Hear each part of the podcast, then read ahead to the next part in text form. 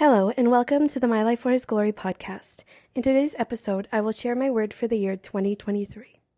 Let's dive in. My word for the year 2023 is fire. Fire can mean many different things, but these are the definitions I am focused on in this next year passion, enthusiasm, inspiration. In the Bible, fire is representative of the presence of God and that's exactly the point. In Exodus 3, Moses has an encounter with the presence of God through a burning bush. Also, later in Exodus 19, God descends on top of the mountain with thunder and lightning in the form of fire, and God spoke to people from that fire.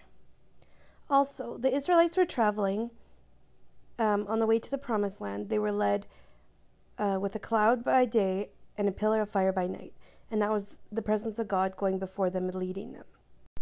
Also, in 1 Kings, when Elijah confronts the priests or prophets of Baal, he has this altar built and he wet it and did pretty much everything that would cause a fire not to start. And God sent fire down from heaven to engulf the offering. The New Testament also refers to God as a consuming fire in Hebrews 12:29. And if we go back a little earlier in Matthew, John the Baptist says he baptizes with water, but one will come that will baptize with the Spirit and fire. There are more examples, but these are just a few I wanted to touch on. And that's exactly why I'm choosing this word. I want more of God. I want more of His presence. I want the passion and enthusiasm I had when I first came to Him and when I was excited about learning about God and getting to know who He is. And I feel like that's where He's bringing me in this season, closer and deeper in His presence. Um, I like what the song Set a Fire from Jesus Culture says Set a fire down in my soul that I can't contain and I can't control. Because I want more of you, God. I want more of you, God. I will have that song linked in the description, as well as another one called Soul on Fire by Third Day. I think these two really emphasize the point that I'm trying to make with this.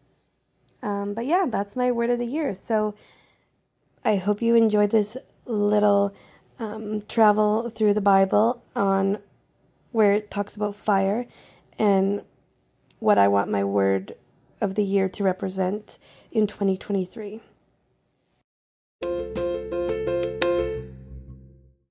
Thanks for listening. As always, you can check out the songs in the description box, as well as you can find my social media pages there and if you have any questions or comments, please feel free to message me online or send me an email. Again, thanks for listening.